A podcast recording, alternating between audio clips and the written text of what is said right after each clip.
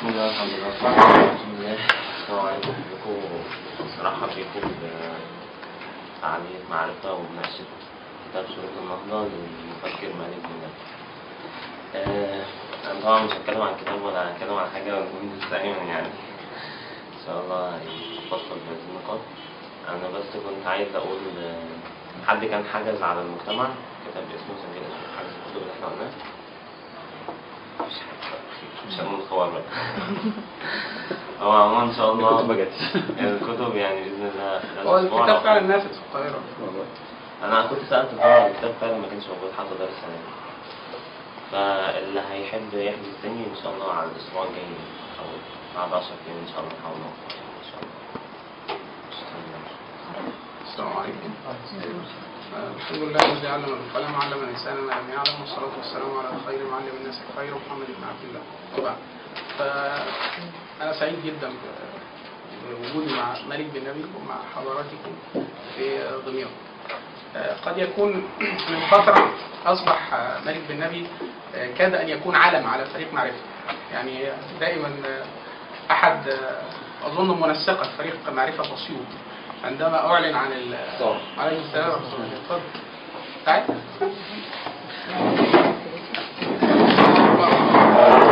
أعلن عن الفاعلية في دمياط.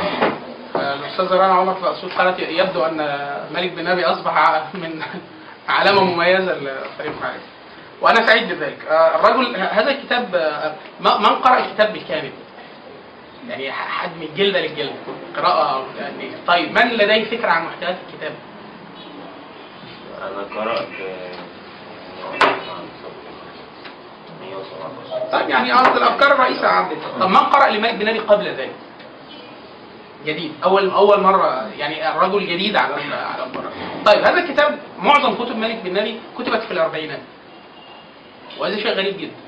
يعني هذا الكتاب هذا الكلام من يقرأه الآن وأنا أظن لمدة 10 سنوات أو أكثر.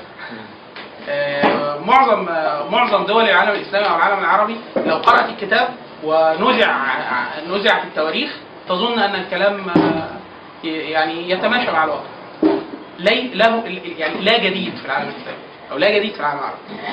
الأستاذ محمود محمد شاكر هو يعني هو علم من أعلام العالم الإسلامي والعالم العربي والتاريخ المعاصر. هو أستاذ الأساتذة في مجال اللغة العربية والتحقيق وكذا. قدم كتاب أو كتابين للأستاذ مالك بن نبي وكانوا متعاصرين.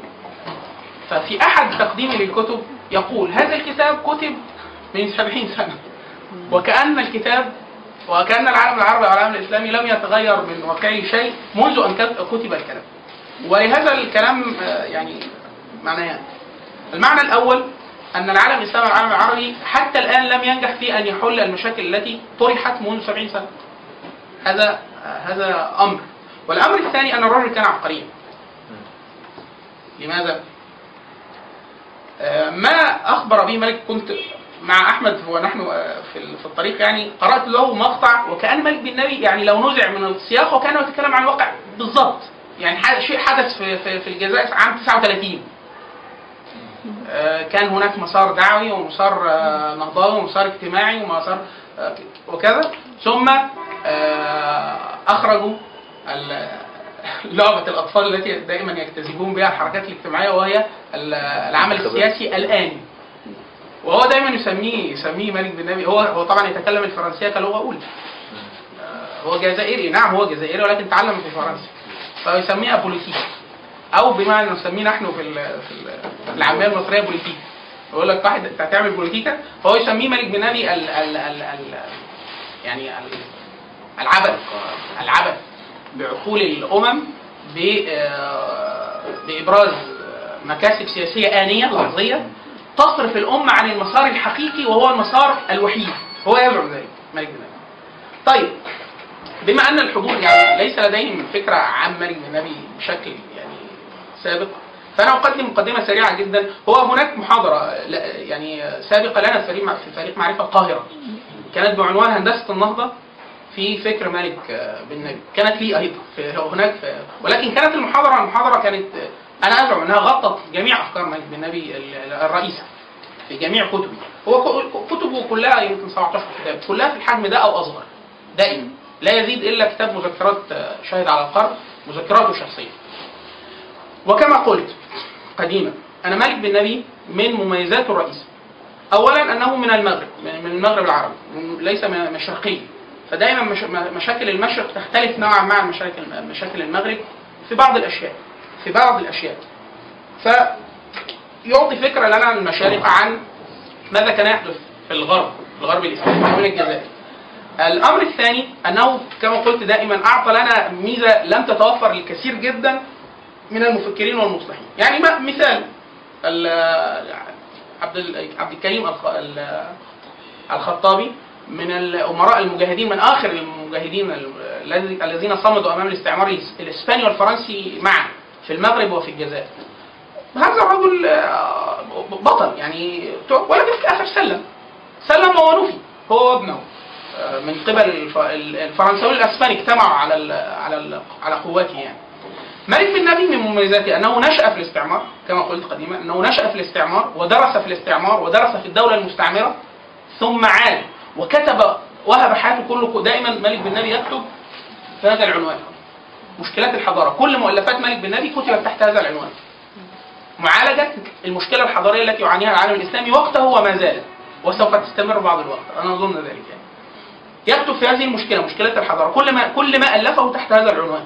هو عاد بعدما تحررت الجزائر، هو أسهم في تحرير الجزائر بكتاباته، يعني مالك بن نبي كان ملء السمع والبصر في في في الجزائر والمغرب العربي والعالم الإسلامي في هذا الوقت، كان حضره هنا في مصر، ولكن مصر تحررت سريعا قبل الجزائر، يعني تحررت قبل الجزائر ب10 أواخر، بل أن الجزائر تحررت بأموال وسلاح المصريين، وهذه ليست منا. يعني هم بعد ذلك ساعدونا، الدولة الوحيدة التي جلبت لمصر سلاح متقدم في حرب 73 كانت الجزائر. ولكن الملك بن نبي عاد بعد ذلك وتولى منصب الوزارة في الجزائر بعد الثورة. وكان يعني ماذا يفعل المفكر في السلطة كان سؤال ضخم، يعني دائما الآن يظن كثير من الناس، وأنا قلت ذلك وأقول أن كثير من الناس يظنون الآن، وأنا أقطع بأن هذا لن يحدث، أقطع كما أراكم الآن، أن وصول أي فصيل سواء إسلامي أو غيره من المصلحين إلى سدة الحكم يصلح المجتمع، وهذا وهم، كبير، لأنه كما أقول دائما، يمكن أحمد خليل يمكن زهق من الكلمة دي، لأنه ده حدث، يعني أنا دائما أقول كده، ده حصل، يعني هذا حدث في العالم الإسلامي مرارا ولم ينجح قبل ذلك. ألا أنا أزعم أن هذا التمكين هو التمكين الثالث يمكن للإسلاميين في التاريخ المعاصر، ولكن للأسف لأن هذا الجيل لا يفعل ما نحن نحاول أن نفعله الآن، ولا يقرأ ماذا حدث قبل مولده. محمد حسين هيكل، أنا على المستوى الشخصي لا أحب محمد حسين هيكل، ولكن هو شئنا ما بينه، هو قامة كبيرة ولديه توجه ما يعني، وساهم في إفساد هذه البلاد الحقيقية. كان له كلمة مشهورة قوية يقول، الذي هو مؤرخ يقول، الذي لا يعلم ماذا حدث قبل مولدي يظل طفل طالع عمره، وهذه مقولة صحيحة يعني مقولة صحيحة منهم. فالناس لا تعلم تاريخ مصر المعاصر بدقة، ولا تعلم تاريخ العالم الإسلامي بدقة، فيظنون أن اللحظة التي هم فيها جديدة، وهذا كما أقول دائما وهم. لماذا؟ مالك بن نبي، من يقرأ فكر مالك بن نبي، أنا أقول فكره حتى الآن بالنسبة للمعاصرين فكر يعني راقي جدا وعالي جدا وشامل جدا، وكان وزيرا للتعليم في الجزائر. إبان الثورة دائما تأتي، يعني الناس تستشعر أن هناك يعني سوف يصبح عليه الصباح، يعني حبة الفوت بقى أمور سوف تتغير من أمور الكون، ودائما لا يحدث ذلك، لأن هي الثورات هي شيء من سلوك البشر الطبيعي، يعني عندما يصبح الصباح بعد الثورة لا شيء، الشيء هو ماذا سوف يفعل هذا الجيل الذي يعيش هذه الأحداث. مالك بن نبي تولى وزارة التعليم العالي هناك وفشل في أن يصلح أي شيء واستقر، وذكر في مذكراته شاهد على الشرق، قال أنا كثير من إخواني هناك صبروه، قال يعني لديك حضور في الشارع وكذا، اصبر يمكن أن يولوك حكم الجزائر. فقال أنا أزعم أن لو سلموا إلي مقاليد الحكم في العالم الإسلامي مجتمع الآن لم يحدث شيء. هذه هي يعني أنا أقول من أفكاره الرئيسة مالك بن نبي أنه لا يعول أصلا على الرأس إذا فسد المجتمع لفترة طويلة. فيعني أثناء أفكار سوف نلتزم بأفكار مالك بن نبي في شروط بعض يعني، ولكن شروط النهضة هو كتاب ميلاد مجتمع يعتبر كتاب به جميع الأفكار الرئيسة مالك بن نبي، الأفكار الرئيسية التي يعني إيه دندن حولها في جميع كتبه وأوضحها بشكل. هذا الكتاب طبع كذا مرة، الطبعة الأولى كان هناك فصول غير موجودة في الكتاب، ولكن عندما قرأه شباب في الشام وشباب في مصر ناقشوه كثيرا في فكرة ما، فأضاف إليه زيادات وأضاف فصل كامل، يمكن فصل اللي هو تأثير التكوين المكون الديني في الحضارة كذا. لكن سوف نلقي الضوء بشكل سريع ثم نتناقش في أفكار مالك بن نبي على ما الذي أتى به مالك بن نبي جديدا على الفكر الإسلامي. هو دائما يذكر أن كلمة يعني الفكر الإسلامي نشأ أصلا كردة فعل دفاعية للاجتياح الثقافي والحضاري بعد الاستعمار. يعني العالم الإسلامي نام فترة طويلة كما يقول مالك بن نبي، ثم استيقظ وهو ليس على سدة الحكم في العالم. يعني العالم الإسلامي كان لغاية مثلا 1700 مثلا 1800 1840 1835 بدقة 1830 تعالى لو ما كان يظن ان هو اقوى قوة في العالم، وهو كان فقد الريادة منذ فترة، يعني فقد الريادة حتى العلمية، ريادة التجديد والأخذ بزمام الثقافة منذ زمن. ودائما هذا أحوال المرضى، يعني المريض قد مين كلية الطب دائما الأمراض أول ما الإنسان يستشعر بألم يكون دي آخر مرحلة، يعني خلاص هو بدأ في مسار طويل جدا للمرض والإنسان مش مستشعر بيه، أول ما يظهر شيء خلاص هو بيكون المرض تمكن يعني. وكذلك الاستعمار كما يقول مالك بن نبي هو كان ثمرة نوم طويل جدا مثلا استغرق 300 سنة حتى أدركت الأمة أنها ضعيفة. المشكلة أن الأمة عندما تدرك أنها ضعيفة تتصرف تصرف دائما الصبي المريض. الصبي المريض دائما يظن أنه إيه يعني إذا تجرع جرعة من الدواء أو ملعقة من الدواء يشفى الآن واللحظة، جت ثورة بكرة هنخف، هذا مستحيل. كيف يمكن مثلا في مصر مثلا دولة تفسد منذ يعني يتم إفسادها بشكل ممنهج منذ الاستعمار الإنجليزي منذ 82، وورثت تركة الاستبداد الإسلامي. يعني العالم الإسلامي لم يكن جنة الله في الأرض قبل ما جاء الإنجليز. كان الإمام محمد عبده في تاريخه وصمه كثير من الناس بأنه ماسوني مثلا، وهو فعلا شارك في محافل الماسونية عندما كان الناس لا تعلم ما هي الماسونية. كان الشعار الماسونية العالمي العدل والمساواة والحرية، فكان الشعار مقبول وشارك فيه جمال الأفغاني ومحمد عبده، وعندما علموا نية القوم أقلعوا. ويعني جمال الدين الأفغاني كتب كتابات شديدة جدا منها الرد على الداهريين، كان ينوه بحركة السيد أحمد خان التي كانت أتت بدين شبه دين جديد في الهند، وكان يعني يعرض بالماسونية.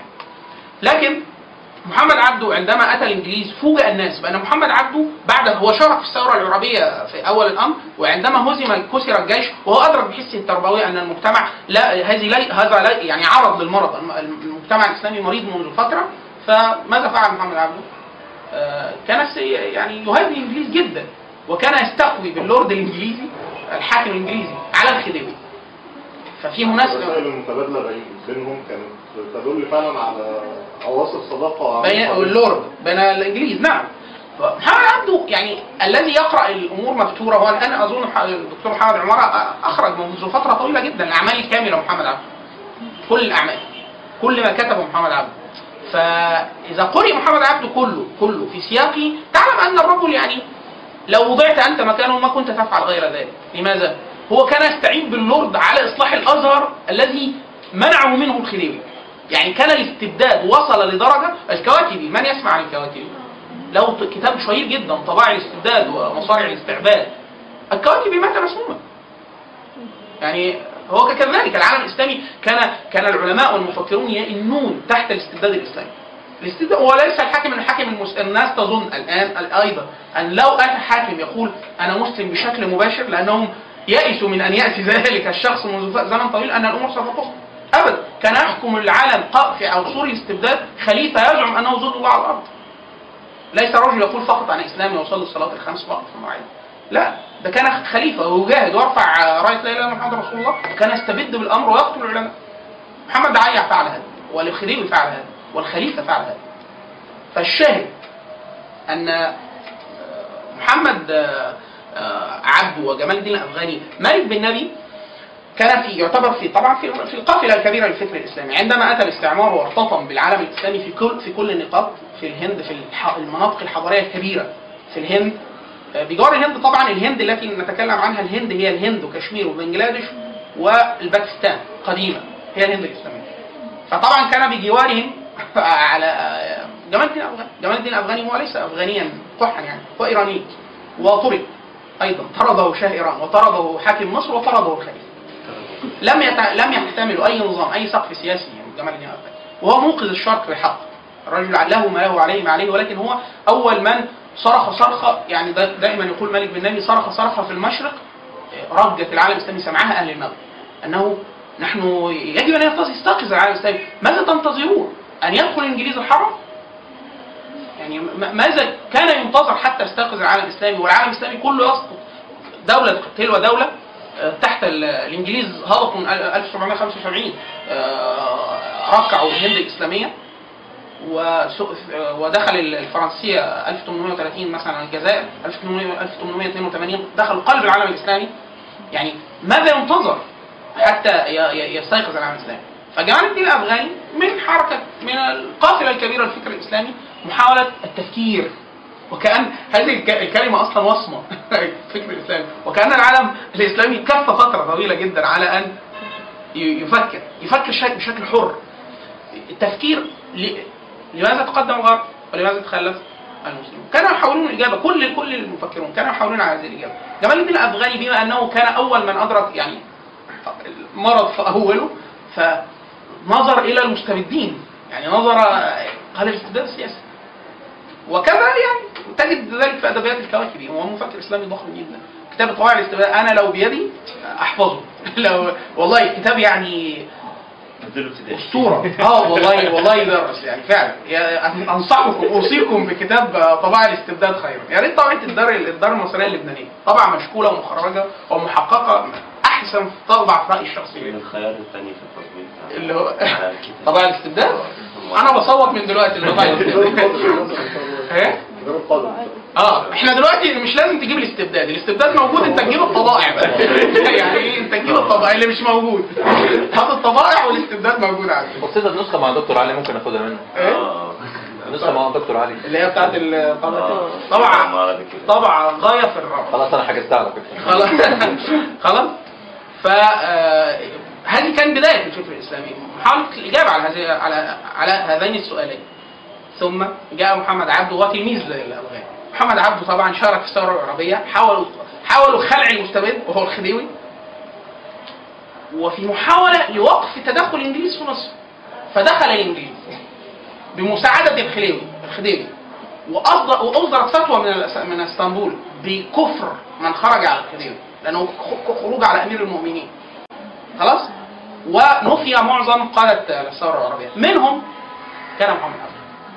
محمد عبده في أول الأمر كان يرفض الحل الثوري، كان يراه دائما وأبدا حل غير منضبط ويجب أن يربى الناس أولا. ولكن لما أتت الثورة العربية ظن أن الأمر بيده، فلما أتت الثورة وشردوا في الأرض كل مشرد، عاد إلى خط التربوي، قال يجب أن تصلح الأمة من الداخل أولا، واتجه إلى إصلاح الأزرق. الثورة الثورية أكثر من الثورية ذات نفسهم، يعني هو اللي اقترح على أحمد عرابي، محمد عبده، الإمام محمد عبده، أحمد عرابي إن هو يعني يتم اغتيال الخديوي وإقامة الجمهورية على نظام محمد عبده. عندما قبل ظهور العرابيين يعني كان لم يكن خيار الثورة، هو كان في أول الأمر تأثر بشيخه جمال الدين الأفغاني. جمال الدين الأفغاني كما قلنا مسع وحام، يعني أي مكان ينزل فيه يسب أول ما يسب الحاكم وأصدر العروة الوثقى، وانقطع بعد أعداد قليلة جدا، منعت المجلة وكذا، ثم انفصل عنه. حتى في الأعمال الكاملة لجمال الدين الأفغاني، أعمال كاملة محمد عبده، نجد من كمال جمال الدين الأفغاني والتعيض بمحمد عبده وكأنه يقول له أنت يعني دي كان نوع من الجبن. ولكن أنا في رأيي الشخصي الأمر كان أكبر منه بكثير جدا. تخيل هو كان جمال الدين الأفغاني يحاول أن يفكر في إصلاح مشاكل العالم الإسلامي كله. ما هو العالم الإسلامي في وقت جمال الدين الأفغاني؟ هي إمبراطورية تغرب عنها الشمس من أندونيسيا حتى الجزائر. فكان يريد إصلاح هذا كله بتصوره. هو تصور يعني في رأي الشخص طبعا تصور هو ابن عصره أن مجرد إصلاح استبداد الساسة ونزع مبارك وإتيان بأي وجوه أخرى يصلح الأمر. وهذا كما قلت وأقول إن شاء الله هو بقى. ثم أتى محمد عبده للتنبه للخيار التربوي، ولكن كان ظرف صعب جدا. محمد عبده كان يعمل تحت الاستعمار، ومن أصعب أشياء أن تعمل تحت يعني كما يقول من أكبر المصائب استيلاء الكافر الأصلي على ديار المسلمين. يعني الإنجليز أول ما دخلوا منعوا اللغة العربية في المدارس وأدخل اللغة الإنجليزية، غيروا التركيبة الاجتماعية والاقتصادية للمجتمع. وهذا هي أكبر المصائب في تاريخ الإسلام. الآن لو أتى عمر بن الخطاب وحكم على مصر لا يستطيع أن يتطرق بشبيه ولا بعد 10 سنين ولا 15 سنة. أي حد في حد درس علم اجتماع هنا بيدرس علم اجتماع أصلا؟ علم اجتماع في علوم الاجتماع عندما يدرسون تكوين المجتمعات يعلمون ان البنيه الاجتماعيه من ابطا البنى تغييرا. يعني مثلا دمياط، انا بتحدث هنا ابو خليل، دمياط مدينه حرفيه او صناعيه، هذه لها طبيعه اجتماعيه لها تختلف تماما جدا لو هي بلد مثلا زراعيه أو بلد ساحلية تماما مثل الإسكندرية. الطابع الاجتماعي مختلف. ما الذي كم يتطلب من الوقت لتغيير البنى الاجتماعية، عادات الناس، لتحويلهم لتوجه ثقافي مختلف؟ يجب تغيير أصلا عاداتهم يعني تغييرهم عاداتهم الاجتماعية، يجب تحويلهم مثلا من الصناعة مثلا لأشياء أخرى. هكذا دائما يفعل الاستعمار دخل غير البنى الاجتماعية بحيث أن لو أردت تطبيق الإسلام لا يمكن، مستحيل. لماذا؟ يعني تطبيق الإسلام دائما يعتمد على وجود الأفراد نفسهم. يعني مثلا جزء كبير جدا من تطبيق الأحكام الجنائية وأحكام العامة في القانون الإسلامي في الشريعة الإسلامية يتطلب يقوم على عدالة شاهد مثلا. هذا مستحيل في المجتمعات الحديثة حتى لو في الأمريكا. حتى في أمريكا لأنه المجتمع نفسه حتى في الأمريكان نفسه لا يوجد قانون في العالم. دائما في تعريف القانون أنه يتعامل مع الظاهر فقط. لا يوجد قانون يوجه القلب أو الضمير. الشريعة أصلا قائمة على أنها تخاطب يا أيها الذين آمنوا بالله. يعني هي تخاطب أصلا مؤمنين بالشارع ويخاف من النار لأنه يشهد زورك. الآن ممكن تجيب واحد يشهد لك أن أنت ميت وأنت أمامه. فهي الفكرة في هذا أن تغيير البنية الاجتماعية هم أفسدوا البنية الاجتماعية. فمحمد عبده كان رجل يعمل تحت هذا أتى بعده تلميذه محمد رشيد رضا ركز على نقطة معينة. بعدما وضعوا أيديهم على الخلل قالوا أن هناك خلل تربوي وخلل تعليمي وحصل عبث في البنية العلمية للأمة الإسلامية، فوضع يده على نقطة معينة محمد رشيد رضا، تجديد مثلا في التفسير وعلم الحديث، أن الأمة أصبحت تستقي من منبع تم تلويثه. يعني الآن نريد ماذا قال النبي صلى الله عليه وسلم في كذا. هناك أحاديث كثيرة جدا ضعيف وموضوع وصحيح مختلط في بعض، ومات الناس الذين يستطيعون أن يميزوا بين الصحيح والضعيف، ونشأت أجيال كاملة أجيال متطاولة على هذا التراث الملوث. فمحمد رشيد رضا هو يعتبر أبو السلفية في التاريخ المعاصر، محاولة تجديد العلوم الإسلامية أو إعادها للمسار الأول. كلمة تجديد دائما في الإسلام تعني الرجوع للأمر الأول. تجديد الرجوع للأمر الأول كما قال النبي صلى الله عليه وسلم يحيون ما أمات الناس من سنتي، يعني الرجوع إلى الأمر الأول. الأستاذ مالك بن نبي أتى بعد هذا يعني أتى في هذا السياق. بعد طبعا كانت جماعة الإخوان المسلمين حسن البنا قفزة كبيرة جدا بالعمل الإسلامي. لما القفزة كانت إيه؟ تحويل المشروع على الأرض. هذا المشروع يعني كان يثير جدا اهتمام مالك بن نبي. مالك بن نبي كان كثير جدا في كتاباته ينوه لحركة الشيخ محمد عبد الوهاب، وهي حركة قديمة في نجد، وهي في نفس الخط رشيد رضا. ولكن رشيد رضا طبعا يعني تالي بعد حركة تصحيح الشيخ محمد عبد الوهاب في نفس المسار، في نفس المسار التجديدي او التصحيح. هذه الحركه المتتبع يجد ان هذه الحركه ظهرت في العالم الاسلامي، يعني محمد عبد الوهاب في نجد كان هناك احمد السمرهندي او كذا في الهند، وعثمان بن فودي في نيجيريا. في العالم الاسلامي كله نفس الدعوه ونفس المتطلبات، تنقية الاعتقاد، العوده الى السنه، كذا في كل النقاط. وكان العالم الاسلامي هي مراحل الاستيقاظ، ولكن كان للاسف الاستعمار كان يطرق ابواب العالم الاسلامي، دخل وحطم البنيه التي كانوا يريدون تصحيحها. يعني الدوله السعوديه الاولى والثانيه، الدوله السعوديه الان الحاليه هذه الدوله السعوديه الثالثه، تعلمون ذلك؟ الدوله السعوديه الاولى والثانيه ضربت في مهد، أبيدت على بكره ابيها. منهم من الدول التي قضيت عليها، قضت على يد جيش محمد علي. كانت مجرد يعني زي الحركه العرابيه كده، نظرا انها خروج على الخليفه او كده، فتم القضاء على الدوله السعوديه الثانيه، وتم تدمير العاصمه الاولى الدرعيه. مالك بن نبي اتى ليقول اشياء اخرى تماما من المغرب. مالك بن نبي هو اصلا مهندس، فهو كان ادرك وضع يده بشكل يعني كل الحركات التصحيحيه السابقه كانت تستهدف بشكل اصيل يعني تنقية المعين الاسلامي او العمل في الفضاء الاسلامي. محمد عبده الأفغاني، رشيد رضا، الشيخ حسن البنا. حسن البنا أكبر تجربة تكابلية في التاريخ المعاصر، ولكن الشيخ حسن البنا يعني أنشأ الجماعة عام 28 بعد انهيار الخلافة بأربع سنوات، وكان يعني حلمه كبير جدا وأكبر من قدرة جماعة داخل قطر من أقطار العالم الإسلامي.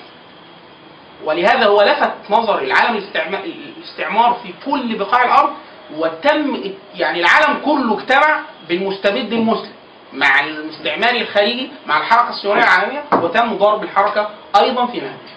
يعني ده جماعه الاخوان المسلمين، يعتبر هذه الجماعه الاخوان المسلمين، هذه الجماعه الاخوان المسلمين زي الدوله السعوديه الثانيه هي الجماعه الخامسه مثلا او الجماعه الرابعه، هي ليست جماعه الاخوان المسلمين. حسن البنا بشكل دقيق يعني متخصص الحركات الاسلاميه يعلم ان هناك تقسيم حتى في الاوراق الاكاديميه الغربيه والاسلاميه، تقسيم حركه الاخوان المسلمين 54 البنا، 64 تنظيم قطب او هضيبي قطب، حسن البنا قطب 64، ثم القضاء على الاخوان المسلمين تماما.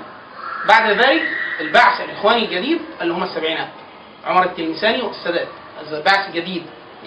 هناك فرق كبير جدا منهجي، هو الاسم واحد، ولكن هو اختلافات كما معلوم في اختلاف البنى الاجتماعيه واختلاف الوقت.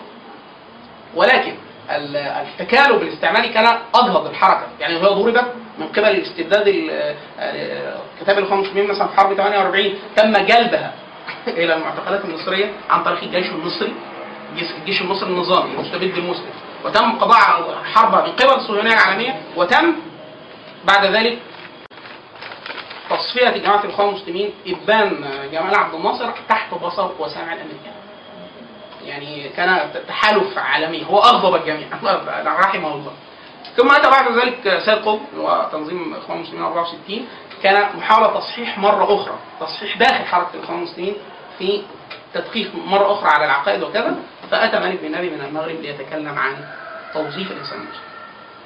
عايزين ناخد بقى أخبار والأفكار كده بصورة مقياسية. طيب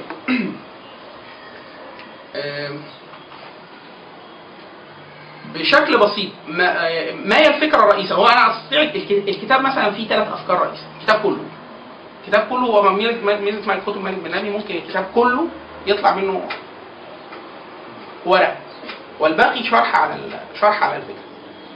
لمن قرأ الكتاب او قرأ المقدمه، يعني اول 50 صفحه او ما يذكر لنا فكره رئيسه تعتبر، او في نظري فكره رئيسه من افكار مالك. وانا اكمل يعني سرد الافكار، لكن انا انظر دايما لكيف تلقى الناس افكار مالك بن نبي، لان كثير من الناس يذكر ان هناك صعوبه في التعامل مع لغه مالك بن نبي، وهي لغه رديئه. انا كان الجديد هو اللغه العربيه اما مترجم، كان مترجم له الشيخ رحمه الله وعمرو مسقوي، لكن نقل الافكار دائما صعب.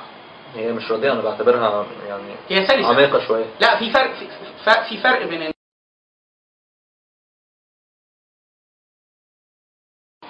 البني في الكلام صعب. وعموما دعك من الاسلوب اللغه بتاعك من التراكيب النحوي. هو انا متخصص لغه هو لديه مشكله في الاسلوبيه، لكن هو الراجل بالنسبه لي انا شخصيا سهل.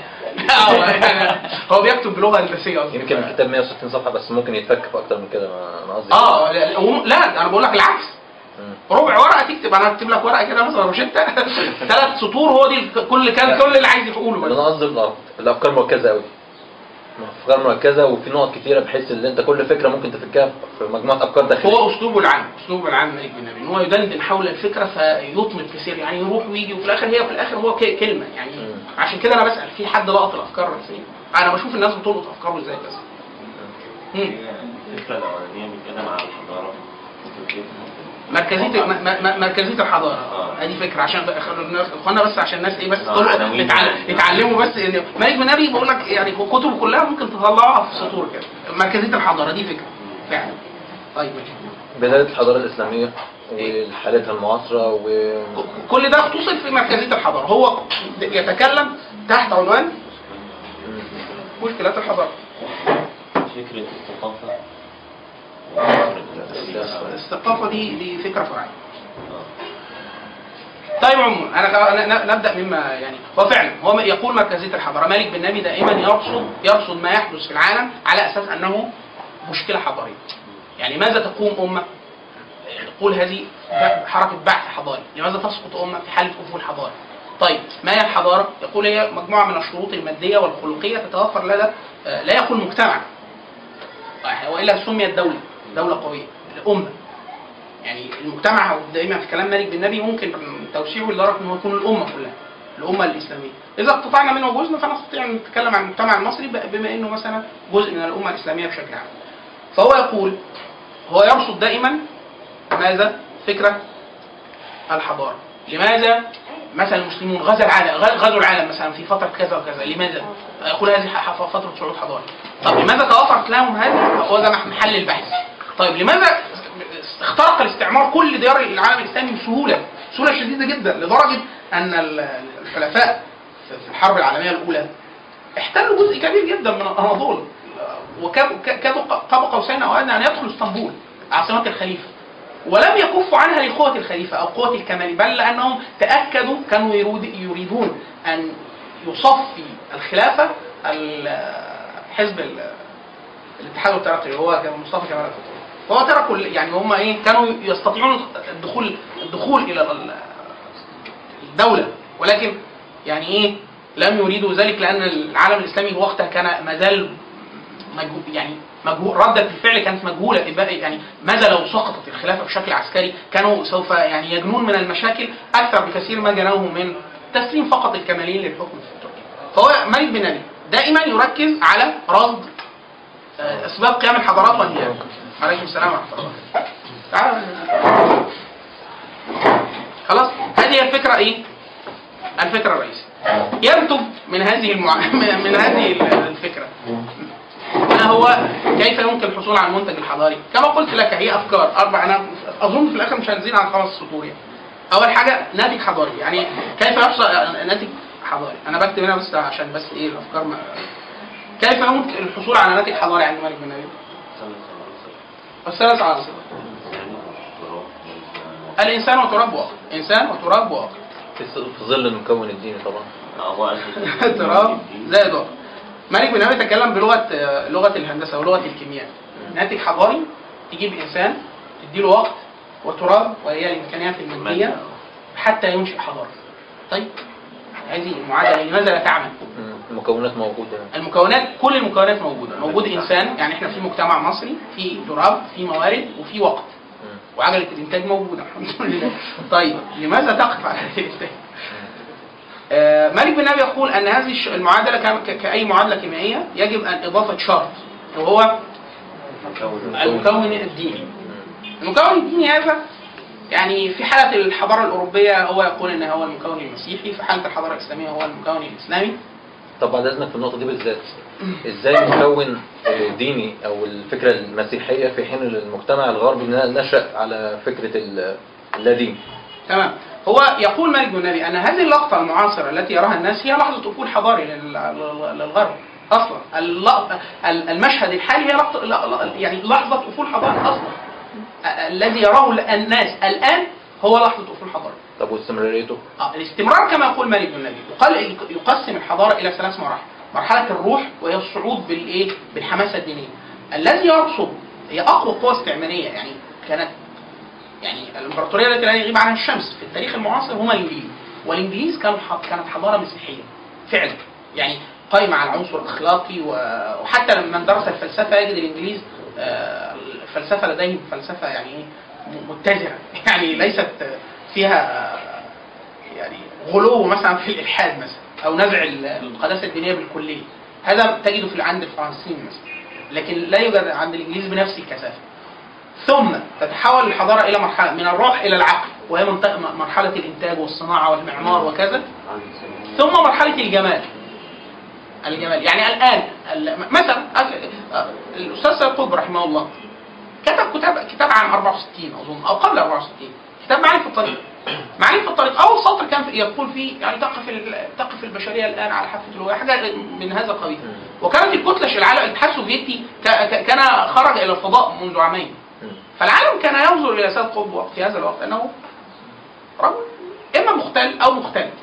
يعني هو اقوى قوة في العالم وهو في الفضاء، ويعني العالم كله يهابهم وانت تقول انهم سقطوا. فهو سيد قطب وكان ينظر بمنظار مالك بن نبي الى الحضارات، لان المنظار واحد هو المنظار الحكمي المكون. اين المكون؟ الثوره البلشفيقيه قامت 1917. 1962 كان تبين لكل عقلاء القوم ان الحضاره الشيوعيه لا تبنى عليها ابدا الحضاره الانسانيه. يعني هي حضاره ضد الانسان على طول الخط. يعني لا تترك لها حريه فرديه، لا في التملك ولا في الاكل ولا في الشرب ولا فيش اي شيء. يعني انا لست انسانا، انا مكنه. يعني هو بيعاملون الانسان كماده فقط، وهذا ضد الانسان فهو كان يرى انها سقط، وبالفعل كانت سقط. يعني هو من الداخل دائما الناس ينظرون يعني النظام هنا في مصر منذ متى سقط النظام في مصر؟ هل سقط في الثوره؟ والله انا اقسم بالله العظيم انا الدكتور محمد مورو في مصر مفكر، تعلمون محمد مورو؟ الدكتور محمد مورو مفكر اسلامي قديم يعني رجل له ثقه، الف اكثر من 200 كتاب مثلا، وهو من مؤسس حركه الجهاد الفلسطيني الاسلاميه قديما. يعني كان يقسم لي منذ 3 سنوات، يقول لي والله النظام سقط منذ اكثر من 5 سنوات، والسلطه ملقاه على قارعه الطريق، ولو خرج 200,000 في مظاهره وعملوا اعتصام في مكان معين يسقط النظام. يقول لي هذا في حدث معين؟ ايه؟ في حدث معين؟ لا لا لا هو اي حدث يعني ما هو الحدث الذي لا يدل على ان النظام سقط؟ يعني ترهل رهيب جدا، اللجوء دائما النظام عندما يلجا دائما في طول الاحوال الى الخط الامني معناه انه فقد كل قواه ولا يلجا الى سياسه العصا الغليظه. فلا يوجد تعليم، لا يوجد سياسه خارجيه، مصر مستوى في الامن القومي المصري يعني يلعب به الكره، فما الذي تبقى من النظام؟ فقط العصا الغليظه. العصا الغليظه تكسر. اما الحكومات القويه لا تكسر بسهوله. فهو النظام كان ساقط منذ فتره، هكذا في الحضاره الغربيه. السؤال اللي يتعلق بالحضاره الغربيه هو الحضاره الغربيه الان تجليات الحضاره، هم لديهم يعني مكونات ماديه قمه في المكونات الماديه، ولكن كيف يمكن تبرير ذلك؟ اكبر نسبه دخول في الاسلام الان تتزايد بشكل رهيب جدا في العالم الغربي. تغيير الديانه وفي دول متقدمه جدا ودول في نظر الناس انها في قمه في الحضاره. بمنظار مالك بن نبي في المنحنات الحضاريه تقول لا، هو خلاص ما هي الفكره؟ ما هي القيمه التي يمكن ان تصدرها للعالم؟ يعني مثلا النمسا لو حد مصري راح عاش في النمسا يظن انه يعني ايه بالمنظور الخاطئ انها جنه وبطن الارض. يعني انا لدي صديق زمان يعني ممكن لو تزوج من نمساويه يحصل على جنسيه نمساويه، ياخذ راتب وشقه، واذا انجب لانه عددهم يتقلص بشكل مضطرب يعطوه راتب ازيد ومكان اوسع وكذا كل شيء. طب ما الذي يمكن تقدمه النمسا للعالم الان؟ الامريكان ما زالوا يتشبثون بحلم الديمقراطيه او الحريه وكذا، والعالم كله الان يستطيع ان يدرك ان الامريكان ليس لديهم شيء من القيم يقدمها للعالم. ما هي القيمه التي ممكن ان يقدمها الامريكان للعالم الان؟ العمل مثلا. ايه؟ العمل. الايه؟ العمل. لا العمل خلاص قدمه العالم الغربي منذ الاستعمار، انهم الصناعه والعمل، والان ينافسهم فيه بشكل مذهل منذ الثمانينات اليابان. والآن الصين، ولكن اليابان حتى الآن يعني كسر أعناق الغرب.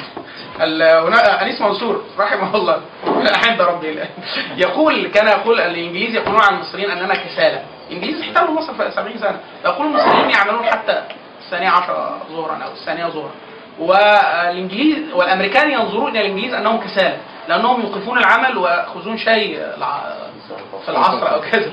قالوا والأمريكان عندما ينظرون اليابانيين يكادون يعني إيه يفقدوا عقولهم. اليابانيين لم يدخل المعجم الياباني كلمة ويك إند إلا بعد الاستعمار الأمريكي. لماذا نأخذ أجازة؟ وهذا هل العمل شيء يمكن يعني يحب أن نتخلص منه حتى نتوقف عن العمل؟ يعني يا عم بابا حد البطارية يعني وهكذا. القيمة ليست القيمة الذي يعني العمل نفسه ليس قيمة، القيمة في الضمير. العالم الإسلامي عندما كانوا العرب بدو حفاة عراة، ما الذي أجعلهم يسقطوا كل الإمبراطورات، وهي كانت إمبراطورات يعني فتح تستر، من قرأ عن يقرأ عن حصن تستر في فارس كان المياه تصل إلى المنازل عن طريق أنابيب رصاصية. فتح تستر يعني هذا في الأمر الأول أيام عمر بن الخطاب أظن.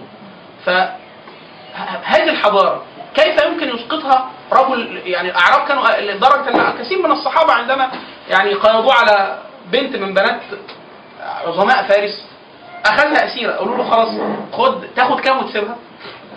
فقال لا والله لا أتركها ب1000 دينار.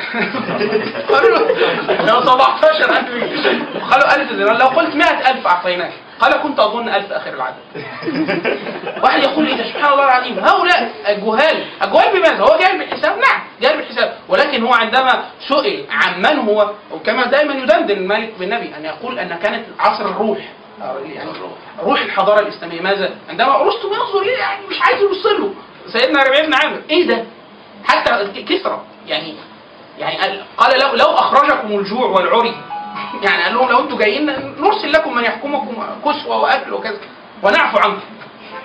ولكن يكلموا رستم سيدنا ربعي بن عامر يقول نحن تعثنا الله لنخرج من شاء من عباده من عبادة العباد إلى الاستبداد، اللي هو من عبادة العباد إلى عبادة رب العباد، ومن جور الديان إلى عدل الإسلام، ومن ضيق الدنيا إلى سعة الدنيا والآخرة.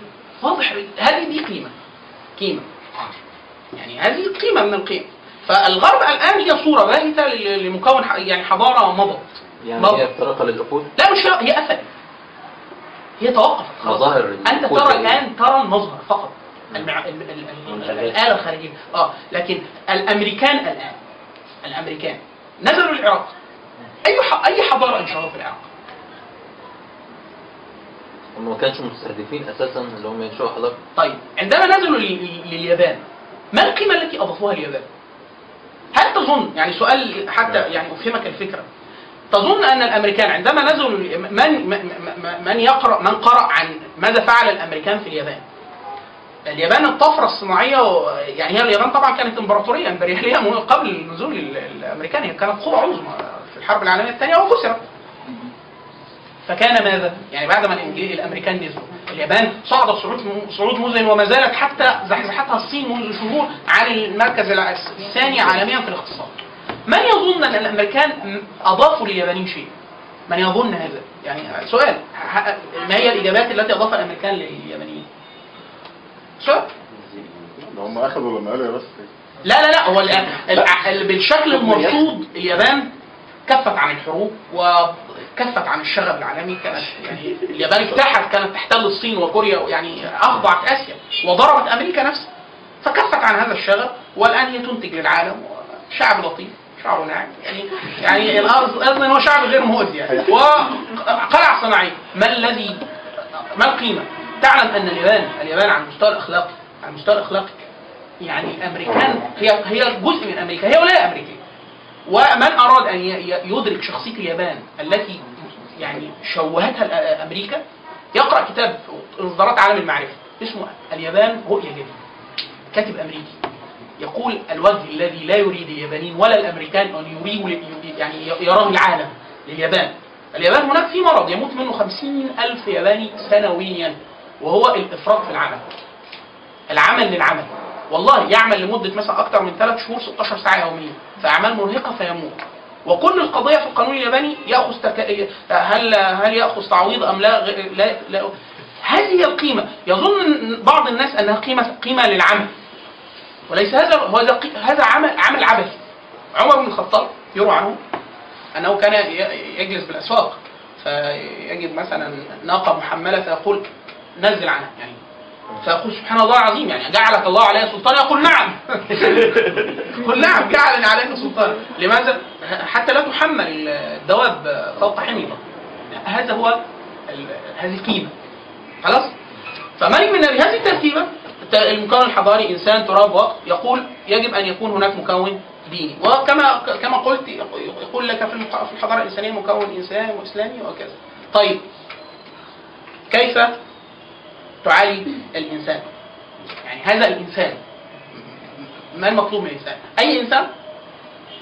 فيبدا هنا افكار مالك بن نبي بقى التراتبيه. يقول اي مجتمع مما يتكون المجتمع في راي مالك بن نبي؟ من قرأ الفكره الرئيسيه عند مالك بن نبي. هو يقول بتجريب بشكل تجريبي انا العالم، هذه فكره رئيسيه مكونات المجتمع، 3 عوالم رئيسيه: عالم الافكار، عالم الاشخاص، عالم الاشياء. عالم الافكار، عالم الاشخاص، عالم الاشياء. اي مجتمع بشر ولهم الاشخاص وافكار ما لديهم من افكار داخل عقولهم، ثم اشياء. ما هي الاشياء اللي هي سماها تراب هو في المعادله الحضاريه. ثم يقول عالم وهمي لا يرى، وهو صلب القضيه وهي شبكه العلاقات الاجتماعيه. كيف؟ يعني مثلا الثورة، عندما حدث الثورة، عندما كان يخرج الناس مثلا بمئات الآلاف مثلا في ميادين أو كذا، هذا كيف أتى الناس ببعضهم البعض؟ عن طريق شبكة علاقات الفيسبوك، وهي شبكة علاقات أصلا. قبل الفيسبوك كان يصعب تطويع عدد كبير جدا من الناس إلا لو كانوا داخل تنظيم مثلا، أو مثلا لشيء مثلا ماتش كورة، يعني ما يتجمعوش غير الحاجتين، يعني يا اما تنظيم او كوره. ولو كان تنظيم يمكن ضربه ولا يأسف عليه المجتمع. يعني مثلا هو خلاص احنا بعد الثوره فنقدر نقول الكلام ده يعني بشكل اريحي. طبعا ميدان التحرير لا يحتمل ابدا اي ملايين، هو هندسيا 30,000 متر مربع، هو لا يزيد عن 160,000 مواطن. لو اجتمع الناس في المتر المربع 4 اشخاص، في المتر المربع 4 اشخاص. وهذا من كذب الجزيره المحمود، يعني الحمد لله الذي كذبوا حتى ننجو. يعني ايه كاذب؟ يعني ايه جزاهم الله خيرا على هذا كذا. فهو هذا العدد جماعه الاخوه المسلمين تستطيع حشده في اي وقت ان شاءت. الاخوه المسلمين كانوا يستطيعون لو ارادوا ممكن ان يحشدوا اكثر من ذلك من 20 سنه، من 15 سنه. ماذا لو فعل ذلك الاخوه المسلمين؟ كانوا اريدوا كلهم، يعني اللي جه كان ماتوا وكذا. ما وزاره المليون ايام العراق بالتحالف مع الحكومه قالوا لهم يملوا الاستاد، قالوا له ده احنا نملي، عايز كام استاد تملاه؟ هي ليست قضيه في العدد، ولكن هي ان يقوم الناس على هدف معين مع تشبيك علاقات مع الجمهوريه كلها. هذا امر اكبر من طاقه اي نظام، فدي شبكه. العمل الجماعي يعني مثلا فريق معرفه. نحن انا اول مره اخونا مثلا علي، طب ما العلاقه؟ ولكن هناك اتصال طويل في السابق، هناك شبكه ما، وهي مثلا في هذه اللحظه مثلا فريق معرفه لدينا مثلا اتصال مثلا باسيوط فريق. ممكن في احنا راينا ناس بعد ما اشتغلنا معاها سنه كامله في داخل الفريق في اسيوط، ما انا ما شفناهمش قبل كده، وهكذا. هذه القدره على العمل الجماعي لهدف معين مزمن دي نوع من الشبكات. ما الذي يفسد اصلا اداء المؤسسات داخل الدوله؟ اهتراء شبكه العلاقات الاجتماعيه. يعني اي مؤسسه داخل الدوله، اي موظف يسميهم مالك بن نبي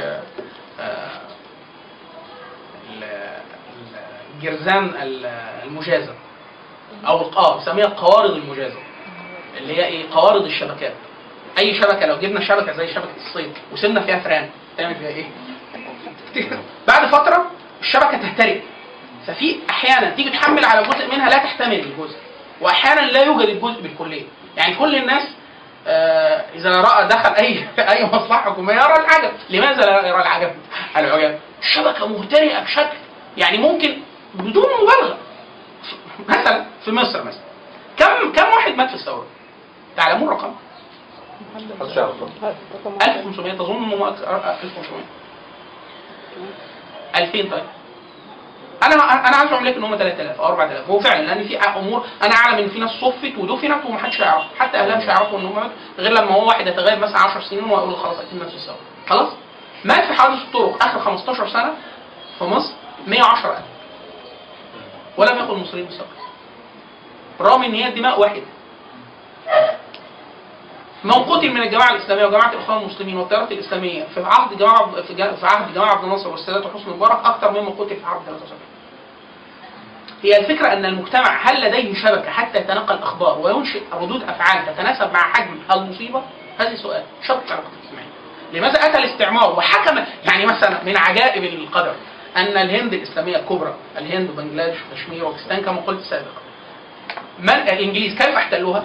نزلوا في منطقه اسمها تسمى هوجلي، هم نزلوا في بومبي اولا ولم تساعدهم الجغرافيا، ثم ذهبوا الى هوجلي في ارض البنغال واخذوا اناس من البنغال وفتحوا بها الهند. يعني قمه في السخريه. الانجليز جزيره بسيطه جدا، كيف كانت امبراطوريه لا تغيب عن الشمس؟ الانجليز من قرأ روايه 80 حول العام 80 يوم من كلاسيكيات الادب الانجليزي القديم. الروايه هي تستبطن النعره الانجليزيه. هو فوج بطل الروايه اسمه فيلز فوج، يعني قامر او راهن انه يدور حول العالم من انجلترا ويتجه شرقا ويلف مره اخرى وياتي في 80 يوم بس. طبعا وقتها يقول لك طب ما يركب طياره، لا هو الموضوع سفن وبتاع وكده. العجيب في الروايه انه كل الروايه وهو داخل انجلترا. هذه من عجائب الروايه. خرج مره واحده في الروايه عندما كان في اليابان، اظن في اليابان. خرج مره واحده من بريطانيا عندما لف حول العالم، يعني هو خرج من انجلترا وعدى في البحر المتوسط ونزل في مصر كانت مستعمره انجليزيه، ثم نزل في عدن مستعمره انجليزيه، ثم ذهب الى الهند كانت مستعمره انجليزيه، ثم ذهب الى اندونيسيا كانت هناك مستعمره انجليزيه، ثم دخل اليابان ارادوا القبض عليه هناك قال له انا خارج الاراضي البريطانيه، ثم عاد دخل امريكا وكانت مستعمره بريطانيه، ثم عاد مره اخرى الى بريطانيا. يعني هذه شبكه من شبكات الاستعمار. كيف استعمر الاستعمار الدول الاسلاميه؟ كانت الشبكه اهترأت اللي هو نحن الان نسميها الان الجماعات الوسيطه او المجتمع. الجماعات الوسيطه داخل المجتمع كانت ضعيفه جدا، واي حاكم مستبد ياتي فيكسر كل الروابط الاجتماعيه، وهناك من الحكام من يحرق شبكه العلاقات الاجتماعيه ومنهم من يضعفها. من الحسنات التي حدثت طبعا على غير رغبه عصر في اخر 10 سنين في عصر حسني مبارك او في وقت السادات كله حسني مبارك، اعاده مره اخرى قوه شبكه العلاقات الاجتماعيه. الدولة كانت دائما في ضعف والشبكات الاجتماعية في قوة، وهي الجماعات، المؤسسات، الفرق. هذه دي أحيانا دي علامة صحة في المجتمع. يعني لو كفت مدارس الحكومة عن تعليم الناس أو تحفيظ الناس مثلا القرآن أو الأزهر، الآن الأزهر ضعيف منذ فترة طويلة جدا، من يحفظ الناس القرآن؟ تجد تيار سلفي مثلا، إخوان وحركات الإخوان المسلمين، جمعية الشرعية، أنصار السنة الحمدية، هذه نوع من الجماعات.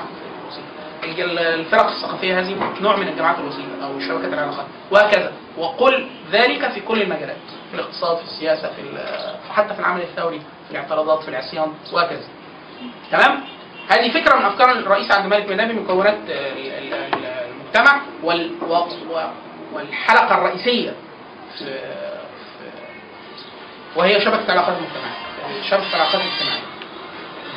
طيب مالك بن نبي يرى ان الانسان هذا حتى يدخل داخل شبكه العلاقات الاجتماعيه يجب ان يكون لديه مكون ثقافي، ويكون لديه مكون روحاني، هو يقصد بالمكون الاخلاقي، يعني الدافع من المكون. هو طبعا حسم الامر في الاول ان هو يجب ان يكون مكون ديني. مكون الدين الاخلاقي ده دائما ياتي من امر غيبي، يعني يجب امر، يعني يكون امر غيبي حتى يلزمه، ما يكونش قانوني يعني لانه لو كان قانون مش هيبقى خلق. تمام. ده مجرد التزام بقوه الدوله. طب بعد اذنك، هو طرح فكره في النقطه دي في الهامش وما تفسرش فيها كتير. مش شرط يكون وحي الهي عشان ينشئ اتجاه روحاني. هو قال ممكن زي الايديولوجيا، زي الايديولوجيا الشيوعيه.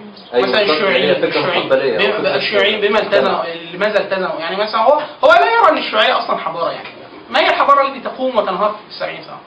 اي حضاره لازم تقوم في 90 سنه؟ حضاره يعني حضاره اي كلام خالص. يعني اقصد الحضاره المسيحيه في مثلا في عرف مالك بن نبي، منذ متى نشات الحضاره المسيحيه؟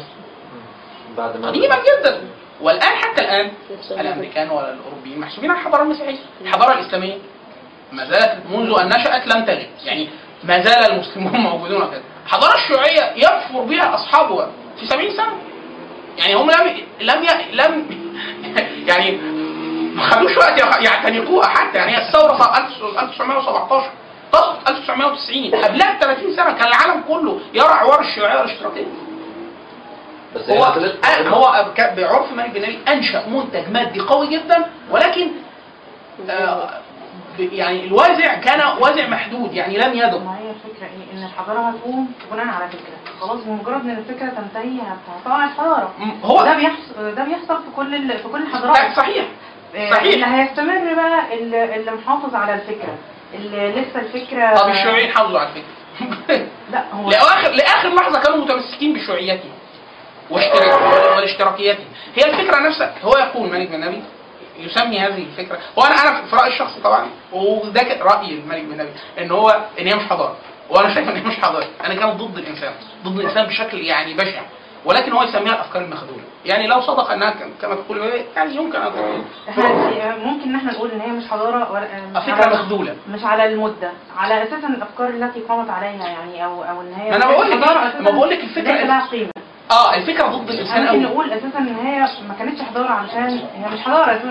من يسميها حضاره، انما ما نقولش ان هي حضاره علشان في فتره زمنيه. ايا كان، لو واحد عمل حضاره مثلا، انا منقص الحضاره دي بالمده اللي هو المنتج الزمني برضه ليه دور. ليه؟ اصل ده ناس بشر، يعني فكره واعتناقها وعاش بيها وبتاع، مش عارف فكره اعتناقها مات. يعني المجتمع ما فيش جيل واحد اعتنقها وكفر بيها، لكن حتى لو سميناها المنتج بتاعها كان مميت جدا، وحته الزام الناس بوقتها بعنصر اخلاقي، وهو ما فيش اله خالص. يعني هو كان بيطلب من الناس مستحيل. هو مالك بن نبي يعني بيرى ان اي حضاره او اي حاجه شايفينها حضاره ما توفرش فيها العناصر دي. نفس الحاجه. هو انا بقول لك ايه، هناك من ينازع مالك بن نبي في ده. يعني بيقول لا، حضاره اهو، طلعوا الفضاء ما طلعوش، ودوا الكلب رايقه. يعني هم عملوا منتج فعلا، يعني عملوا دبابات، عملوا صواريخ، عملوا نووي، عملوا بس ثم ماذا؟ وهدموا الانسان. الزمخشري يقول الانسان بناء الله، لعن الله من هدمه. يعني هم كانوا لينين، ستالين بعد ما قتل على لينين في حركه تطهير بسيطه داخل الحكومه، قتل 60,000 موظف من الحزب الشيوعي حتى توطد لو لا. ماو تسي تونغ قتل 70 في الثوره الصفراء، 70 مليون في الثوره الصفراء. الصين الشيوعيه مستمره فيها. الشيوعيه لا، حاليا خلاص هم يعني ايه، النكته الشهيره يعني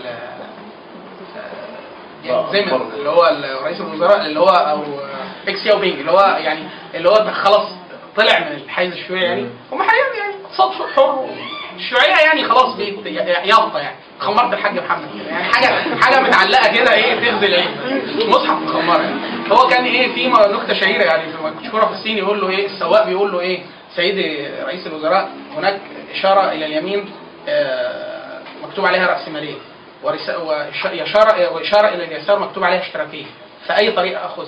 فقال اعطي إشارة ناحية اليسار، ناحية الاشتراكية، واتجه يمينا. نكتة مشهورة قوي، إن هو كفروا بالأيديولوجيا بتاعتهم، والدليل إن هم يعني مرضى على الأمريكان والغرب. الإجراءات الحماية الاشتراكية بالأخص هي دي والصين حاليا. الصين لا يمكن، الصين مع الشكل الاقتصادي والشكل السياسي هي اصلا مش كمان فيدراليه، لا ده هي حكم لا مركزي بالكليه. يعني اي عمده شنغهاي مثلا، الايجو في باكستان مثلا، واخدين حكم، واخدين استقلال ذاتي من سنه، من ايام ماو تسي تونغ، من سنه 49. الايجور دول اللي هم المسلمين بتوع باكستان الشرقيه، مساحتهم 1.6 قد مصر، يعني حته قد كده من الصين. ده حكم ذاتي بيعملوا بيها ايه دول؟ الصين اي حد يعمل اي حاجه، المهم يخضع سياسيا للمركز وياخد اوامر منه، بس يشوف امور براحته. عايز تتاجر في اللي انت تاجر فيه، المهم تجيب فلوس وخلاص. عايز ايه؟ عايز الانسان ده بحط فيه مكونات، اول ايه؟ عايز منطق اخلاقي اللي هو العنصر ده، تاني حاجه منطق عملي، يعني يفرض مسلم وصارح وتقي كل حاجه، بس ما يعني وقت هو دلوقتي انتوا في المعادله الحضاريه في وقت، طب هيديروا ازاي؟ مش المجتمع ده، احنا مش هنتكلم عن المجتمع كله هيدير وقته ازاي، لا واحد الاول، يعني هل الافراد لديهم، واحد يقول لك طب لو الافراد ما قدروش وقتهم ايه؟ هو الامه احنا بالظبط عباره، لو احنا مثلا جيل، احنا جيلنا احنا اللي عايش دلوقتي، جيلنا احنا حاليا عباره عن مثلا في اليوم، احنا لو مثلا في كام شاب في مصر، القوه التصويتيه بتاعت مصر 35 مليون، قول مثلا فيهم 35 مليون مثلا شاب، 35 مليون في 24 ساعه، يعني شوف 10 ساعات في 35 مليون، دي ثروه مصر اليوميه، بتتهدر منها قد ايه؟ هي بتتقاس كده. اليابان مثلا، المانيا مثلا، المنطق العملي ده هو كيفيه اداره المورد اللي هو اغلى مورد واللي هو مش ممكن ازالته. عشان كده يقول لك مقوله اداره الوقت خاطئه. هي اداره التصرف في الوقت، هو الوقت انت حاجه ما تقدرش تديرها، يعني حاجه ما تقدرش تزودها، ما تقدرش تنقصها، هي 24 ساعه ما بتتغيرش. في المنطق العملي مالك بن نبي دايما يضرب المثال ده. في المانيا بعد الحرب العالميه الثانيه طبعا الدوله تم ضربها من اقوى قوتين، الاتحاد السوفيتي وامريكا، دخلوها في منعوها من اي تصنيع ثاني وهدوا كل البنيه التحتيه بتاعت الانتاج. المهم بعد 10 سنين اليابان بقت المانيا بقت بتنتج كل اللي كانت بتنتجه قبل الحرب بالمنظور الاجتماعي، وما حصلهمش يعني بقوا هم برضه ما تخلوش عن لغتهم اللغه الالمانيه، وما زالت الهويه هي وقويه وكذا. طب ايه الوضع؟ هم قعدوا لمده 10 سنين حاطين ساعتين اضافي عمل بدون مقابل لبناء المجتمع على الشعب كله. هو الالمان طبعا هتلر استلم الشعب في الصعود الثالث للرايخ، كان الشعب الالماني 40 مليون، بعد الحرب العالميه الثانيه كانوا 20 مليون، هو قتل 20 في الحروب.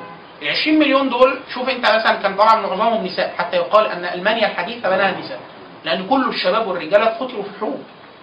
عشان كده في المانيات كتير جدا متجوزين اتراك مثلا، ترك كتير قوي في المانيا كده. لكن الشاهد ان هم حطوا ساعتين على كل واحد، طب ساعتين على 10 مليون ولا 5 مليون كل يوم، عندك 10 مليون ساعه يوميه. 10 مليون ساعه، احنا دايما لما اي حد دارس اداره مشاريع او في هندسه او كذا بيحسبوا المشروع في الاخر خالص، الورق اللي احنا بنستلمه بشكل تجريدي بنقول ايه؟ ان المشروع 400 ساعة. في احيانا مشاريع يعني يقول لك الويندوز ده مثلا 36000 ساعة، مش عارف 300000 ساعة. طب ايه ده؟ ليه انت جبت ازاي؟ يقول لك اصل احنا عندنا 50000 ديفلوبر ومش عارف 20000 مش عارف ايه. شوف عدد الساعات اللي اشتغلوها كام، طلعوا المشروع اللي انت شايفه. الحروب نفس الحكاية وهكذا.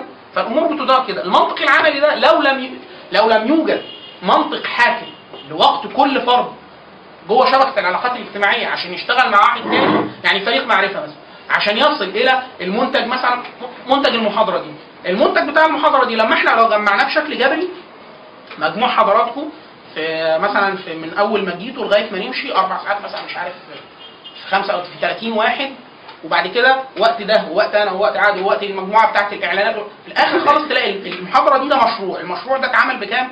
شغل 50 ساعه. 50 ساعه من الشباب بتوع مصر وهكذا. مثلا ماتش الكوره بتاع الامم الافريقيه ده، شوف اضرب في الاستاد هتطرح هتلاقي فيه 24 ساعه قبل الماتش و3 ساعات بعد، 3 ايام بعد الماتش وشهر، كل ده هدر، كل ده من يعني مين كان بيتكلم مره بيقول ان الثوره المفروض تعمل لها ملف مخصوص لموضوع الاعلام.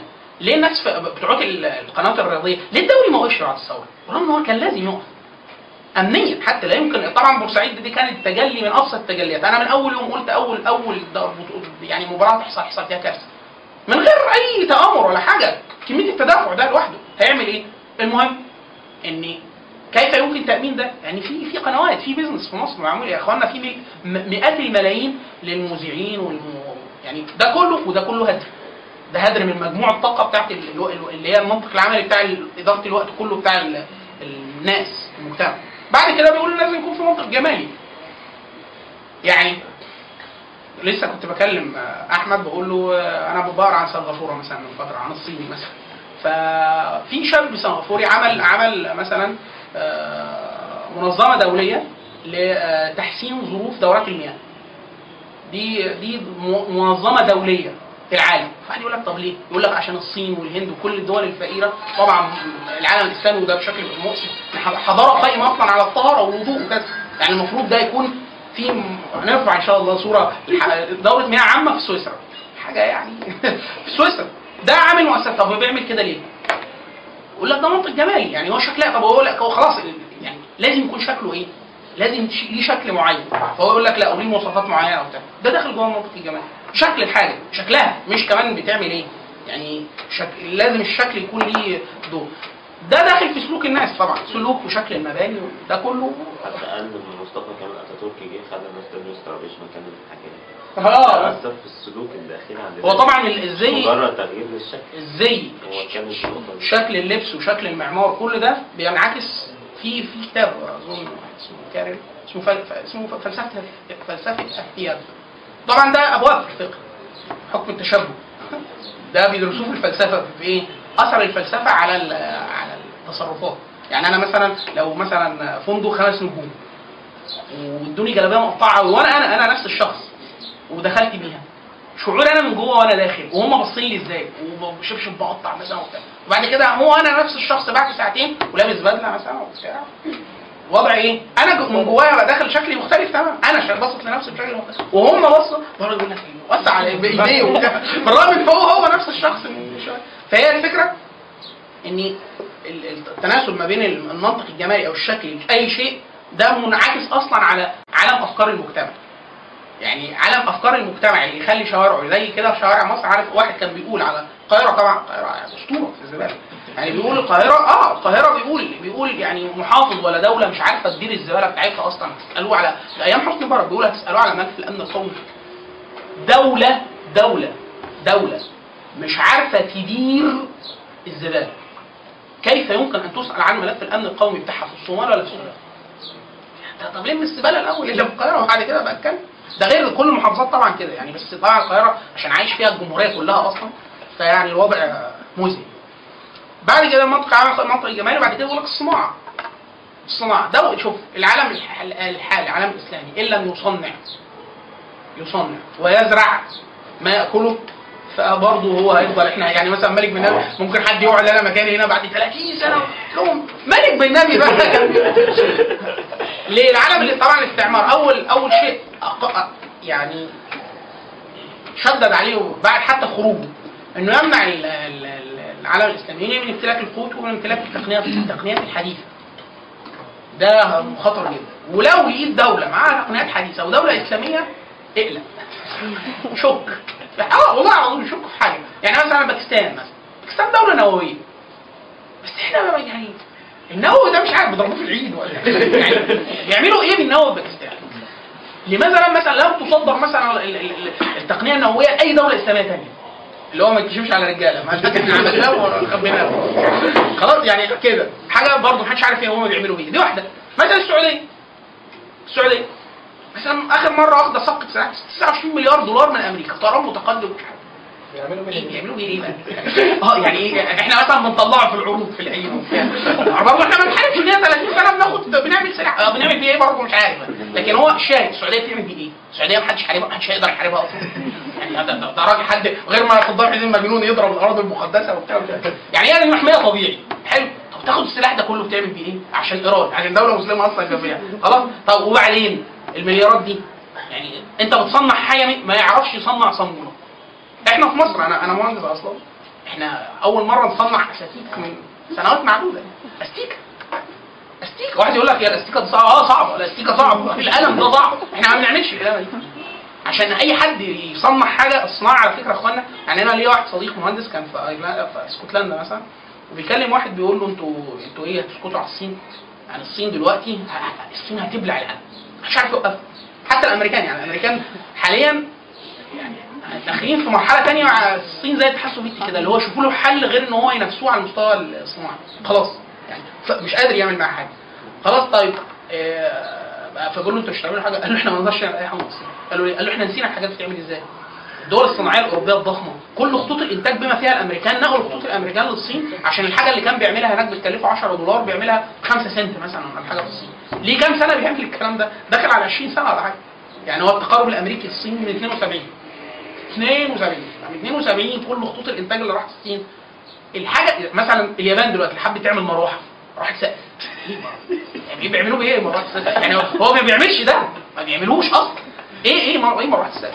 نفس الحاجه الامريكان في حاجات كتير جدا ما بيعملوهاش. يعملوها ليه؟ في اي حد في العالم يعملها، تايوان، تايلاند، الصين، بتاع مصر، تحت السلم، اي حته، يعني يعملوا اي حاجه في اي حته. لكن يعني فالمنطق الصناعي ده اقل حاجه تصنيع السلاح. يعني مثلا هل يتصور احد في العالم ان دوله زي مصر تستورد السلاح اصلا من اعدى اعدائها هتحاربوا بيه في يوم الاول؟ لما هو بيديك السلاح، يعني احنا حتى بناخد تقنيه ناقصه احنا على فكره. يعني هو ادونا الطيارات ناس 1016 بيبقوا مخلعين منها حاجات. فخاف مره ادوها لنا وتيجي جناحات اللي هو ايه، حطوها كده انتوا بتعملوا بيها ايه؟ طيارات ليه مع ده؟ فهو يعني الشاهد ان هي مالهاش. فالتصنيع والزراعه مثلا مالك بن نبي بيقول ان الزراعه، العالم الاسلامي كله قاعد في منطقه اللي العالم كله المفروض يزرع فيها. السودان مثلا احنا حد من الوزراء الله يخليهم اجر ده اجر ارض في قريب. قريب الكلام ده قريب خالص في الحكومه في ايام حسن مبارك. اجر حاجه كندا، امريكا، استراليا. لا ده كان هيأجر طبعا. السودان من زمان قوي، يعني ليه السودان دي كلها ما اتزرعتش؟ مثال السودان ليه ما اتزرعتش؟ انت عارف ان السعوديه كان صدرت لنا قمح؟ حد يعرف ده؟ زمان السعوديه قمح يقال زمان، وهي تصدق حاليا طبعا، ان عبد الناصر كان ايه؟ اتصرفت عليها في ما دي سيستم السعوديه من زمان. هو يقول لك ايه انا هعمل حاجه هتكلمني حاجه السيستم عملتها لو طبعا ده سفه يعني. لكن قصده ما السعوديه تزرعهم في السودان، احنا ما نزرع في السودان، ما يزرعوا عندنا احنا. يعني هو في 100,000 حاله يعني شاعر، يعني انا بتكلم على السفه. يعني يقال ان الملك فيصل طبعا كان في عداء شديد جدا بين مصر وعبد الناصر ايام زمان، فلما عبد الناصر ضرب 67 فما كانش في قمح وبتاع، فلازم حد اسلامي دوله تقوينا.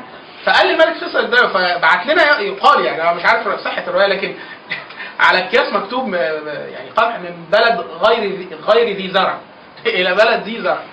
يعني مصر بتاخد من صحراء، السعوديه ايه اللي يديك قمح ده؟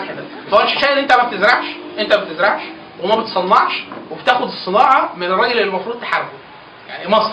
يعني فالشاهد الفكره دي مالك بن نبي كان بيقول الكلام ده سنه 48 ولم يتغير. هو حاول تغييره ايام عبد الناصر، وعبد الناصر فعلا تصنيع الحرب ايام عبد الناصر فتره القوميين العرب كان وصل لمرحله لو كمل كان ممكن يغير شكل الوضع الحالي بتاعنا، ولكن الموضوع لا يصلح عمل المفسدين.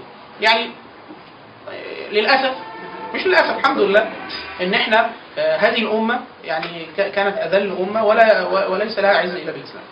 لان الله عز وجل لو اعزها بغير الاسلام اعتادت. يعني هو عبد الناصر لو كان كمل، وكان ينفع يكمل، يعني ثابت بشكل اكتر من 95%. ان احنا الطيران اللي ضربنا في 67 في اول هجمات ما كانش طيران اسرائيل احقر من كده بكتير، واحنا الحادث الصواريخ بتاعنا كان اقوى من كده بكتير. احنا فرق التصليح بس بيننا وبين اسرائيل كان اقل 10 مرات على مستوى الطيران حتى. لكن هو اللي ضربنا طيران امريكي من قبرص، وبعد كده الاسرائيليين كملوا، لكن هو لان احنا ضربنا من الغرب ما ضربناش من الشرق. فالشاهد يعني ان هو هذا المشروع جه في الصالح من ناحيه ايه؟ استنهاض الامه، ان في اجيال تيجي تعرف ان الحل زي ما بيقول مالك بن نبي كده، ان الحل كما كان القران حلا وقت النبي صلى الله عليه وسلم فيظل حلا الى يوم الدين. يعني هو دايما الحل هترجع ايه؟ للجانب العامل الفكر الديني بتاع. طيب احنا شغالين لغايه دلوقتي قد ايه؟ المفروض ده نص ساعه مثلا. طيب لو في ماشي، احنا 5 دقايق او 10 دقايق كده ايه، مداخلات، اسئله، فكره وصلت فين او ما وصلتش خالص. كان في فكره الملك بن نبي بيتكلم في نقطه تلقين الشخص البدائي لفكره النهضه اسهل بكتير من تلقين الشخص اللي في المنحدر بتاع الثقافه لنفس الفكره. طب احنا في المنحدر ازاي ممكن نعمل كده؟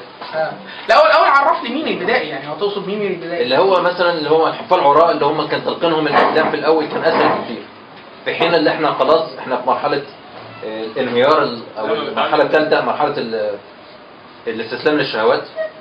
ازاي ممكن نخلق عندهم لا احنا بره الحضاره خالص يا باشا. بس هو مالك بن نبي بيسمي دي اخر مرحله في الحضاره، اللي هو المنطق الجمالي، اللي المرحله الجماليه، اللي هو هنعمل ايه، نوافير بقى وكده. لا احنا بره خالص. طيب ما ده فكره قائمه. طيب هو يعني مالك بن نبي التفريق اللي قاله ده قاله في سياق ايه؟ قال ان بيتكلم على ليه العرب بره الحضاره خالص وبره التاريخ، وفي خلال وقت قياسي في تاريخ الامم، يعني ايام عثمان بن عفان لسان وصل سمطرة في اندونيسيا، وما كانش ساعتها فيه مكن ولا طيارات ولا، يعني الوضع يبدو ان قوه الانزياح في الارض كانت مهوله، قوه الفكره تمام. والحضاره المسيحيه شوف يعني النبي صلى الله عليه وسلم بعث في كم من ميلاد المسيح؟ 600 سنه ولا 350 سنه. الحضاره المسيحيه ما عملتش نفس الانزياح خالص ده حتى لما اعتنقها القياصره الروم. ايه السبب؟ هو مالك بن نبي بيقول الفكره دي في السياق ده اللي هو ايه؟ لان العرب اتاهم الدين او الفكره الدينيه على لا شيء.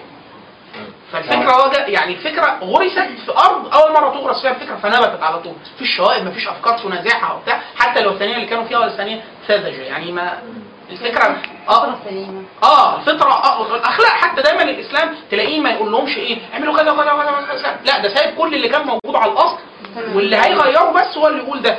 ليه؟ لان كان العرب عندها رصيد من الاخلاق، يعني زي السيده هند مثلا وهي في البيعه قبل ما النبي يعرف ان هي السيده هند، لما قال لها ولا يزنين فقالت أتزني الحره؟ يعني الوضع كان عربي، يعني العرب لا تفعل ذلك الاحراف، الحرائق العرب يعني ما ينفعش، وهكذا.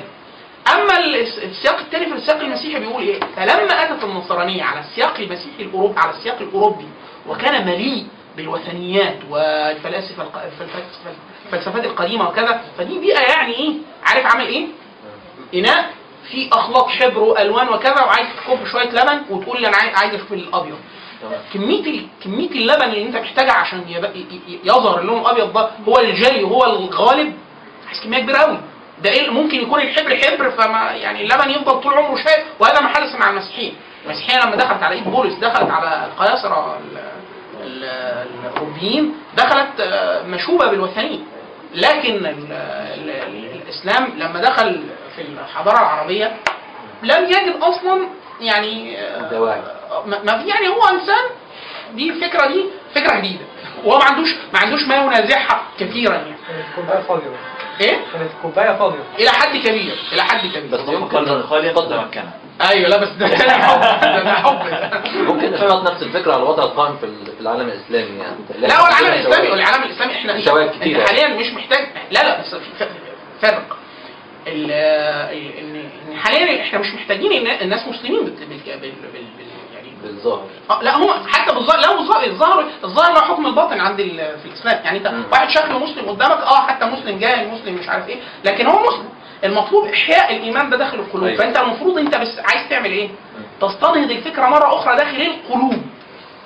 يعني هو مؤمن تتكلموا عن النبي وبتاع يبكي، تتكلموا على الصلاه يصلي، تخوفه تقول له جاهد، وده حصل قبل كده. يعني الامه لما استنفرت في التاريخ المعاصر للجهاد جهد في الشام، في افغانستان، في العراق، يعني ممكن استنهاض الامه مره اخرى. بس المشكله في ايه؟ ان في عندك استبداد داخلي يحول ده اللي هو صنيع في الاستعمار. يعني الاستعمار سايب لك واحد طابع على نافوخك اسمه محمد، بس هو مش محمد، هو محمد ايه؟ يعني هو سايب لك واحد هو بيقوم بالدور اللي كان عامله الاستعمار. لو في اسئله ثانيه مداخلات بره.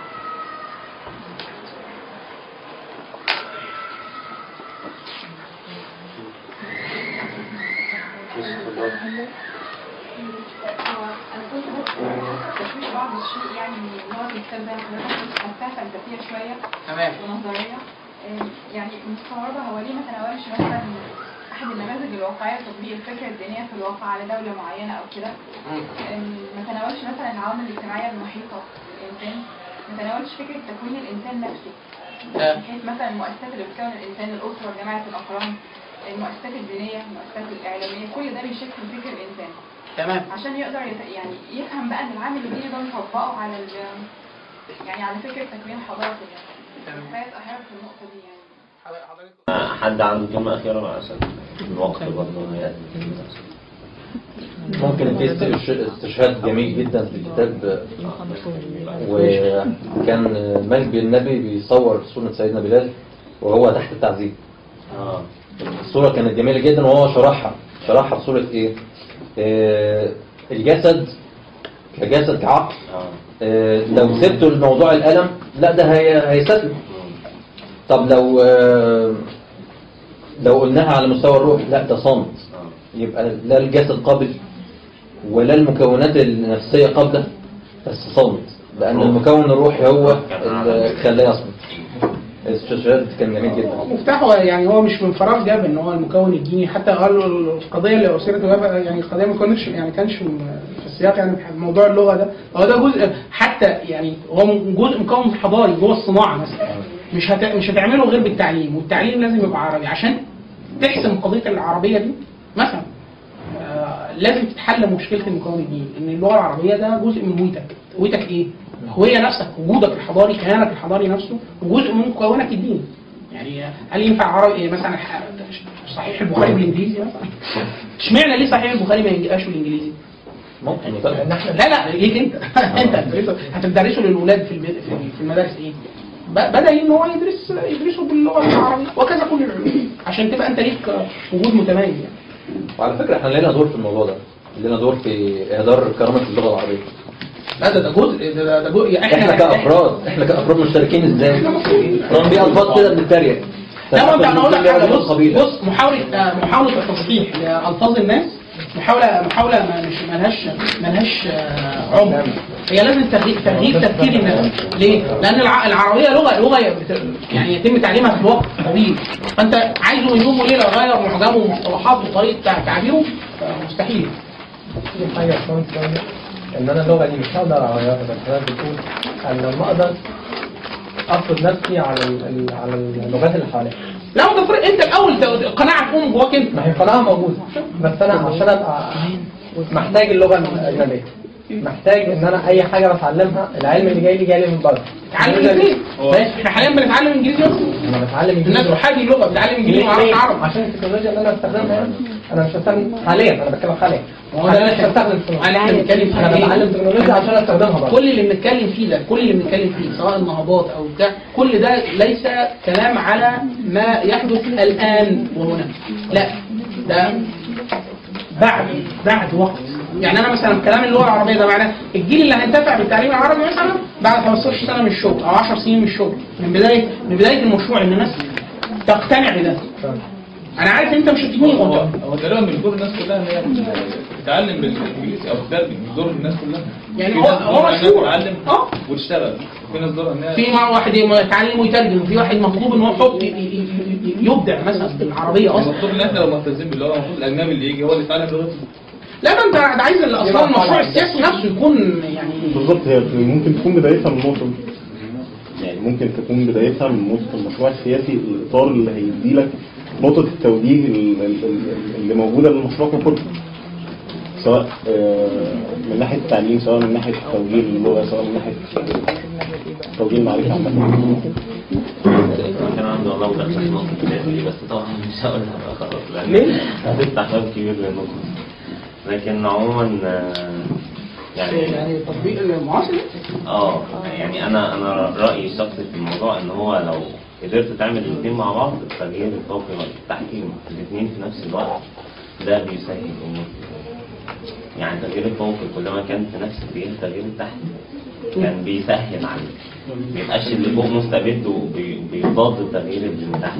مش شرط الفوق ده يكون مسؤول. ماشي. يعني الشاهد ما يكونش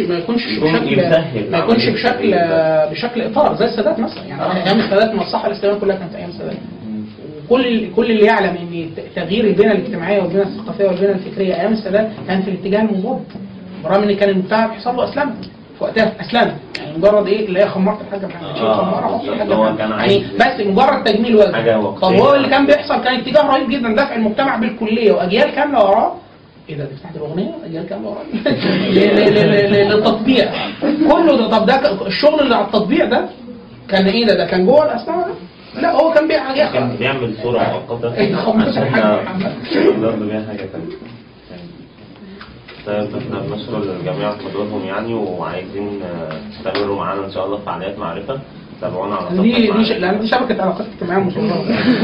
تابعونا على صفحة معرفة ان شاء الله، وفي جروب بتاع معرفة دمياط ان شاء الله. زي ما مش عليه يدخل بقى النهارده ان شاء الله في كتاب جديد باذن الله. هننزل بقى اقتراحات جديده. الكلام ده طباع هنشوف لو طباع الكتاب ده متواجد عند الناس هناخده ان شاء الله، لان فكره ان الكتاب ما كانش متواجد دي عملت شويه تلخبطه. لو هو متواجد هو يعني مشكله البي دي اف ان هو انا مثلا في نص صوره بروح اتعامل معاه. على فكره البي دي اف انا طبعت انا طبعا ايوه انت هتطبعه فعلا ان شاء الله. يعني ربما بكره باذن الله ننزل تصويت على الكتاب الجديد، هنكمل بيه الكتاب ان شاء الله، وفي الاخر برضه هنعمل قانون خاص بيه.